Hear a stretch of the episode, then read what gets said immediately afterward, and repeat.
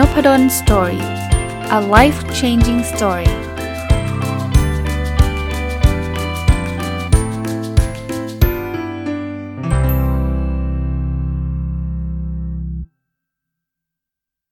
สวัสดีครับ ยินดีต้อนรับเข้าสู่นพดล Story Podcast นะครับ วันนี้รีวิวหนังสืออีกเล่มนะ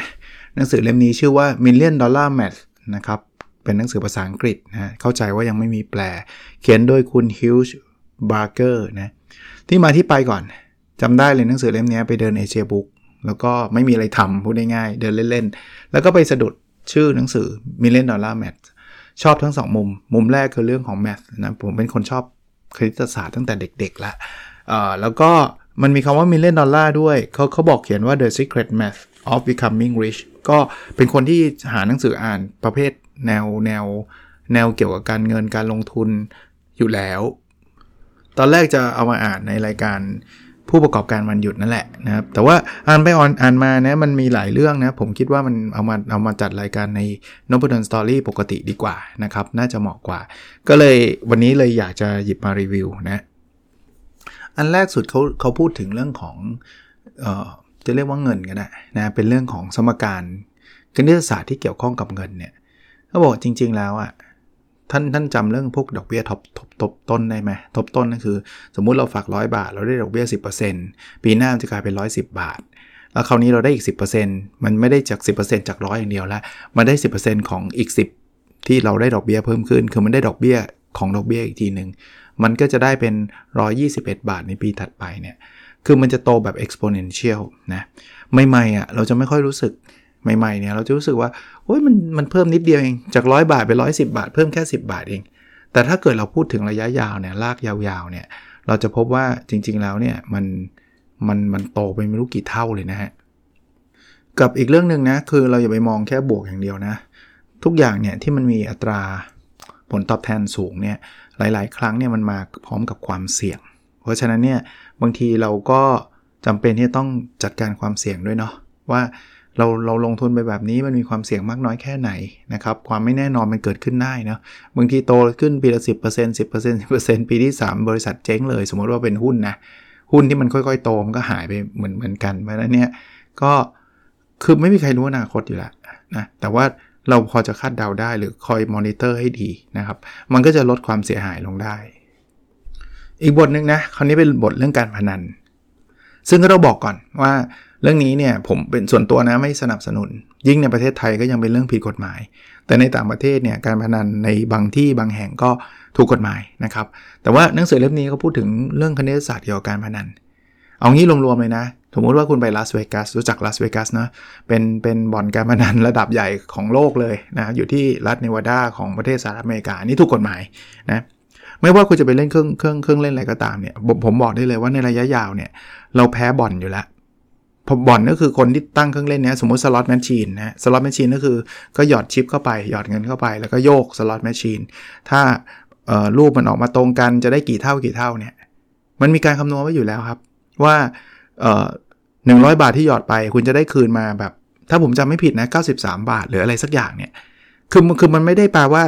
ทุกคนจะได้ 93 บาทนะคือบางคนอาจจะได้ได้แจ็คพอตบางคนอาจจะ อาจจะไม่ได้อาจจะได้รางวัลเล็กรางวัลน้อย แต่สุดท้ายอะไอตัวตัวเจ้าเจ้าเจ้ามืออะก็คือตัวบอทเนี่ยมันมันจะได้เงินมากกว่าเราแน่ๆนะแน่ๆเรานี่คือนักลงจะเรียกว่านักการพนันทั่วไป คนที่เล่นการพนันทั้งหมดเนี่ยเพราะฉะนั้นเนี่ยคุณคุณอยากเล่นก็เล่นได้นะ แต่คุณให้คุณเข้าใจถึง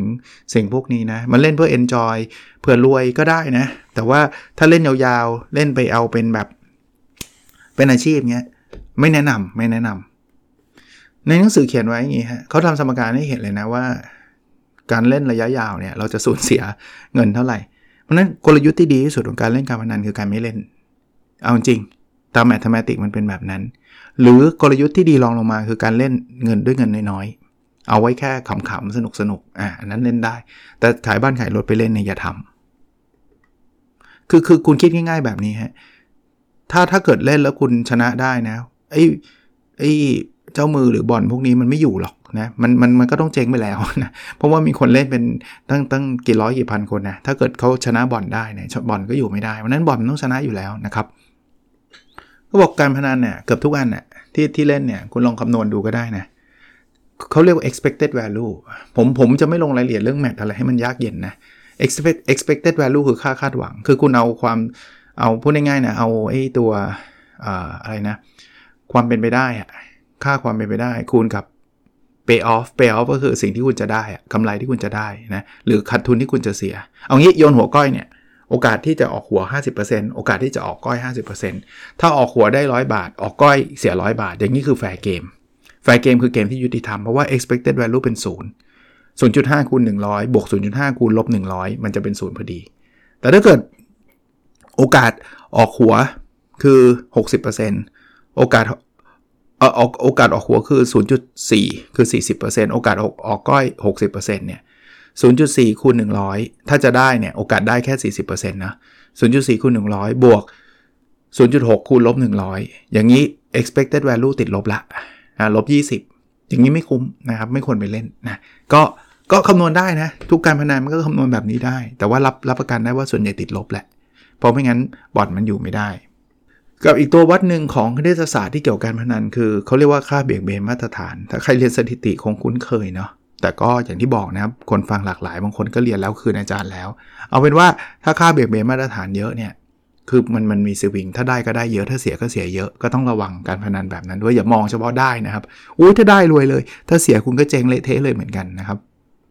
ก็อย่างที่เขาบอกนะอยากเล่นก็เล่นไปแต่ว่า คุณก็ต้องดูความเสี่ยงที่คุณจะเสียด้วย แล้วก็ระยะยาวคุณเสียแน่นอนนะครับ เพราะว่า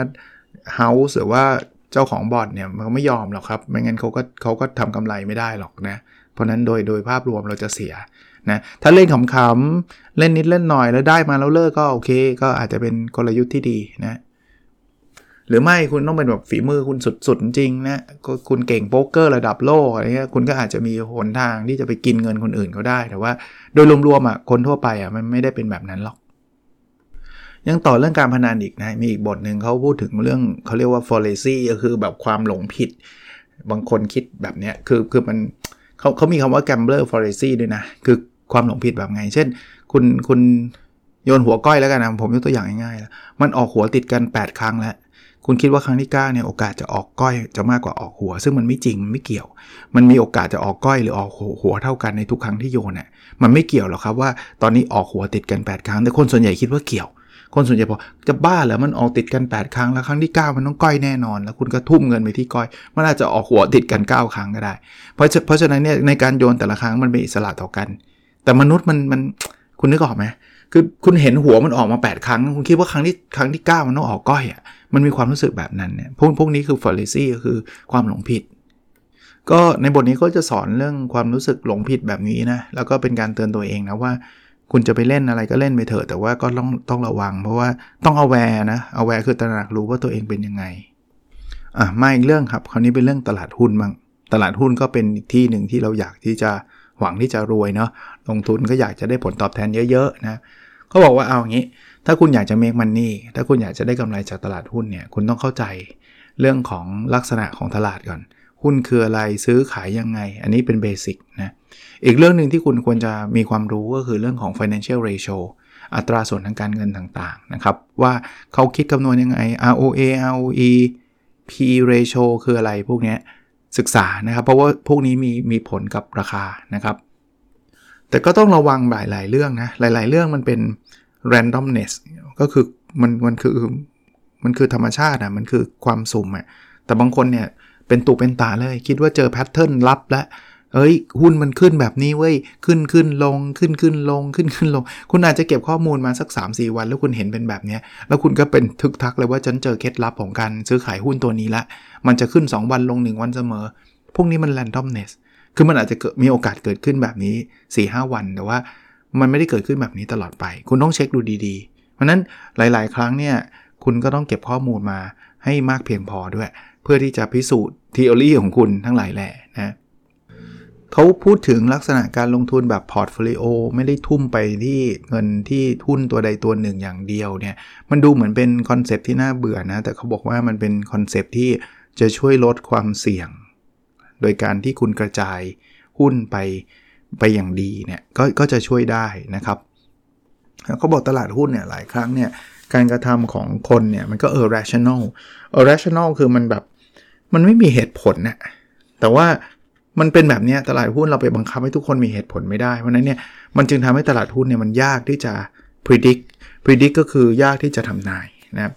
จะจะเรียกว่าเป็นเสน่ห์ของตลาดหุ้นก็ได้นะสำหรับคนที่ได้กำไรอะ่ะคนไม่ได้กำไรก็บอกว่าความยากคือความความแย่ของตลาดหุ้นก็ได้ก็แล้วแต่แต่ว่ามันมันพิจิตรยาก เพราะถ้าเกิดเราพิจิตรได้เราก็รวยกันทุกคนใช่ปะซื้อหุ้นราคาต่ำสุดไปขายราคาสูงสุด ซึ่งมันมันเป็นไปไม่ได้หรอกนะยาก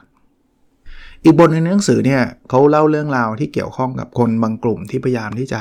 เอาชนะการพนัน เอาชนะระบบเกมโชว์อะไรบางอย่างที่เขาคำนวณตัวเลขทางคณิตศาสตร์มันเป็นอย่างดีนะ มีอย่างทีม MIT เนี่ยไปพยายามนับไพ่เพื่อเอาชนะเกมอย่างเรียกเรียกว่า black jack แล้วทำสำเร็จอะไรเงี้ย เพราะฉะนั้นเนี่ยเอออ่านสนุกดีนะ มุมเนี้ยคือเขามีมีหนังด้วยคุณไปดูหนังก็ได้นะเขาบอกว่ามันมีระบบการแฮกระบบการแคร็ก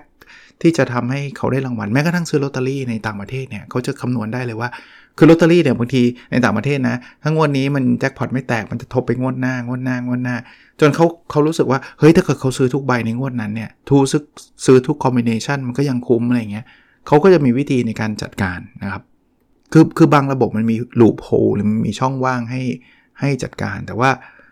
คือบางทีดูดูมันดูดูตรงไปตรงมาด้วยนะ แต่สุดท้ายเนี่ย ผมก็เห็นในเคสที่ในหนังสือเขียนนะคือเขาก็ห้ามเล่นจนได้ เดี๋ยวเขาก็แบบ อย่างที่บอกกับบอทเนี่ยพอพอถูกเอาชนะด้วยลูโฮเนี่ยเขาก็ปิดลูโฮก็คือปิดช่องว่างนี้ หรือไม่ก็ไม่อนุญาตให้เข้ามาในบอทนี้นั้นบางทีคำนวณในในในกระดาษมันทำได้ง่าย แต่ว่าในทางปฏิบัติเนี่ยมันมันมันไม่ได้ง่ายแบบนั้นนะในอีกมุมหนึ่งนะ ถ้าเรามีใครสักคนเนี่ยมา offer เราให้ทำนู่นทำนี่ดูเหมือนกับว่า เฮ้ย ได้เงินได้ง่ายๆเนี่ยเราอาจจะโดนหลอก มาท h มติกเนี่ยมันหลอกเรา คือเราอาจจะไม่ได้มีความรู้ทางด้านเลขเนี่ยไอสิ่งที่เราคิดว่ามันน่าจะเกิดขึ้นง่ายจริงโอกาสมาอาจจะเกิดขึ้นได้ยากก็ได้ เพราะนั้นตัวเราเองก็ต้องระวังนะ การใช้วิการวิเคราะห์ต่างๆเนี่ยก็ถ้าถ้ามีพื้นฐานหน่อยก็ดี ถ้าไม่มีก็หาเพื่อนที่เขาเก่งแมทสักนิดหนึ่งลองมาดู หรือถ้าไม่แน่ใจก็อย่าไปยุ่งกับเขานะเนี่ยบทต้นๆเนี่ยผมยังรู้สึกนะในหนังสือเล่มนี้ว่ามันเกี่ยวกับเรื่องเงินนะไม่เรื่องฝากเงินเรื่องอัตราดอกเบี้ยทบต้น เรื่องพนัน เรื่องเกี่ยวข้องกับอะไรนะการลงทุนในหุ้นอะไรเงี้ย แต่พอมาบทหลังๆเนี่ยแมทจะเริ่มยากขึ้น แต่ก็ก็จะมีเรื่องที่น่าสนใจ แต่ผมก็เริ่มรู้สึกว่ามันมันมันจะออกจากเรื่องเงินไปมากขึ้นนะ เช่น เรื่องอัลกอริทึมของ Google อย่างเงี้ย มันก็จะมีความความยากระดับหนึ่งนะ หรือว่าเรื่องของ Finance เรื่องของ global economy เรื่องเรื่องอะไรแบบเนี้ยนะครับ เพราะนั้นเนี่ยก็ ก็ก็เริ่มยากเริ่มยาก แต่ว่าก็อ่านแล้วสนุกนะคือบางทีบางบางสมการเราก็ไม่จำเป็นต้องไปรู้เรื่องมันมากนะบางคนบอกต้องจบแมทมาเลยเปล่าไม่จำเป็นนะผมก็ไม่ได้จบแมทหรอก แต่ว่าบางอันก็ช่างมันเถอะนะดูสมการแล้วมันยุ่งก็ก็ปล่อยมันเอาเอา story เข้ามามากกว่าเขาเลยไปถึงเรื่องของการทำงานเลยนะการใช้คณิตศาสตร์ต่างๆเนี่ยเพื่อที่จะทำงาน ซึ่งก็ก็เป็นบทเรียนเหมือนเหมือนเดิมนะฮะคือเวลาเราจะทำอะไรก็ตามเนี่ยก็ต้องดูว่าเฮ้ย คุณไปสร้างข้อสรุปจากข้อมูลที่มันน้อยเกินไปหรือเปล่านะเพราะว่าถ้าน้อยเนี่ยเมื่อกี้เราคุยกันแล้วนะมันมี random อยู่ บางอย่างมันเกิดดูเหมือนมี pattern แต่ไม่ใช่ pattern นะมันเป็น random random ก็คือมันมันสุ่มนะมันมันมั่วแหละพูดง่ายๆหรือแม้กระทั่งเรื่องการนำเสนอนะกราฟอย่างเงี้ยหนังสือก็พูดนะคุณนำเสนอกราฟไม่ดีนะจุดมันไม่เริ่มต้นจากศูนย์บางทีมันมัน mislead mislead คือทำให้เราเห็นกราฟผิดไป ว่าอันนี้โอ้เพิ่มขึ้นเยอะอันนี้เพิ่มขึ้นน้อยบางทีความสูงของแท่งกราฟเนี่ยก็ส่งผลอีกเหมือนกัน ซึ่งบางทีด้วยความตั้งใจหรือไม่ตั้งใจก็ไม่รู้นะบางคนตั้งใจทำให้มันเป็นแบบนั้น ดูเหมือน stable บางคนตั้งใจทำให้เหมือน growth อย่างเงี้ยก็ก็อย่าโดนหลอกง่ายๆนะครับเขาพูดถึงแม้กระทั่งเกม theory นะว่าเออถ้าเราตัดสินใจแบบนี้เขาจะตัดสินใจกลับยังไง มันเป็นเรื่องของการ negotiate นะครับก็คือการต่อรองต่างๆนะครับ ก็อีกอะผมเพอิญผมสอนวิชาพวกนี้ผมก็จะเก็ตง่ายหน่อยเร็วหน่อย ถ้าไม่ได้สอน ผมก็จะเป็นผมก็ยังว่าเป็นเรื่องที่สนุก แต่ว่าบางทีมันอาจจะเข้าใจได้ยากนิดนึง ถ้าไม่มีพื้นเลยนะ แต่ก็ไม่ได้แปลว่าต้องจบแมทมา ต้องจบคณิตศาสตร์มาไม่ได้ถึงขนาดนั้น เรื่องเรื่องงานเหมือนกันนะเขามีเทคนิคเล็ก ๆ น้อยๆเช่น ให้ใช้เวลามากที่สุดกับสิ่งที่ที่ที่แบบ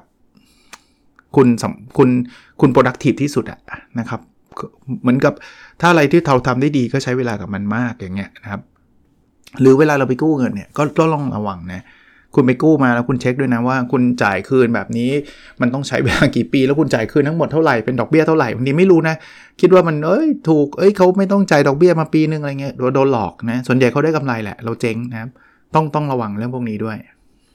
ในบทสุดท้ายเนี่ยอาจจะเรียกว่าตรงก็ตรงนะมีเล่นดอลลาร์แมทของจริงเลย คือมันมีสมการคณิตศาสตร์ที่แบบแก้ไม่ได้มาเป็นร้อยๆปีอะ่ะเขาก็เลยเซตอะไรที่ท้าทายแบบว่าเฮ้ยถ้าเกิดคุณแก้สมการพวกนี้ได้เนี่ยนะ เอาไปเลยหนึ่งล้านเหรียญ อันนี้ million dollar ของแท้เลย แต่ว่าเอาตรงๆนะบทนี้อ่านไม่รู้เรื่องหรอก คืออย่างยากเลยเพราะอย่างว่านะสมการก็ยากอยู่แล้ว แต่ก็ก็ไม่ได้มีความตั้งใจหรือว่าไม่มี motivation ใดๆ ในการไปแก้สมการ math แบบนี้นี่ปล่อยให้คนที่เรียน math โดยตรง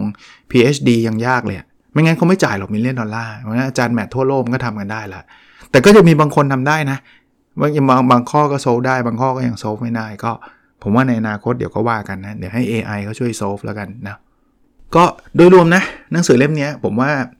ถ้าบ้างๆเพลินๆ คืออ่านได้ผมผมอ่านอ่านแบบไว้ในห้องนอนอะอ่านไม่ได้อ่านแบบเร่งรีบอะไรก็ตอนเช้าส่วนใหญ่อ่านตอนเช้า อ่านเรื่องแมทอ่านตอนเย็นจะมึนๆหน่อย อ่านตอนเช้านะ ทุกเช้าเลยนะทุกเช้าเลยค่อยๆ อ่านหน้ามั่งสองหน้ามั่งสามหน้ามันใช้เวลาพอสมควรใช้เวลาพอสมควรแต่ว่าหนังสือเล่มนี้ซื้อมาเป็นปีแล้วไปดองไว้ เพราะว่าอย่างชื่อมันดูดูดึงดู แต่ว่าพอเปิดเชิญสมการก็ก็ถอยนิดนึงแต่ว่าต้องบอกว่าพออ่านไปแล้วเนี่ยมันไม่ได้แปลว่ามีแต่สมการนะครับสมการมีน้อย เป็นเรื่องราวเป็นสตอรี่ซะมากกว่านะก็ไม่ได้เหมาะกับคนที่เกลียดคณิตศาสตร์ แต่ก็แปลว่าแบบนี้ใครชอบเลขอะ่ะน่าจะชอบเล่มนี้ ใครเฉยๆกับเลขก็อ่านได้ ไม่ไม่จำเป็นต้องมีพื้นฐานเลข ว่าเฮ้ยจบคณิตศาสตร์มาจบวิศวะมาไม่ต้องถึงขนาดนั้นพออ่านได้ เพราะมันเป็นเรื่องราวมากกว่า แต่ว่าถ้าใครเกลียดเลยอาจจะไม่ชอบเลย เพราะว่ามันมันเป็นคณิตศาสตร์เป็นพื้นอยู่แล้วนะเรื่องของชื่อบอกว่าเออเป็น million dollar math เป็น secret หรือว่าเป็นความลับในการใช้คณิตศาสตร์เพื่อให้รวยเนี่ยชื่อนี้อาจจะรีเลทประมาณสัก 3-4 บท แต่ว่าพอบทหลังๆเนี่ยเป็นเรื่อง Google มั่งเป็นเรื่องของอะไรพวกนี้มั่งเนี่ยผมคิดว่ามันอาจจะไม่ค่อยเกี่ยวเท่าไหร่ แต่ว่ารวมๆผมว่ามันก็น่าสนนะผมก็ทำหน้าที่รีวิวให้ท่านฟังก็แล้วกันนะครับเผื่อจะเป็นประโยชน์แล้วกันนะครับโอเค วันนี้คงประมาณนี้นะครับ แล้วเราพบกันในสดถัดไปครับ สวัสดีครับ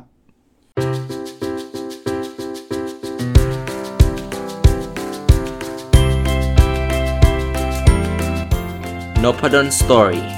a life changing story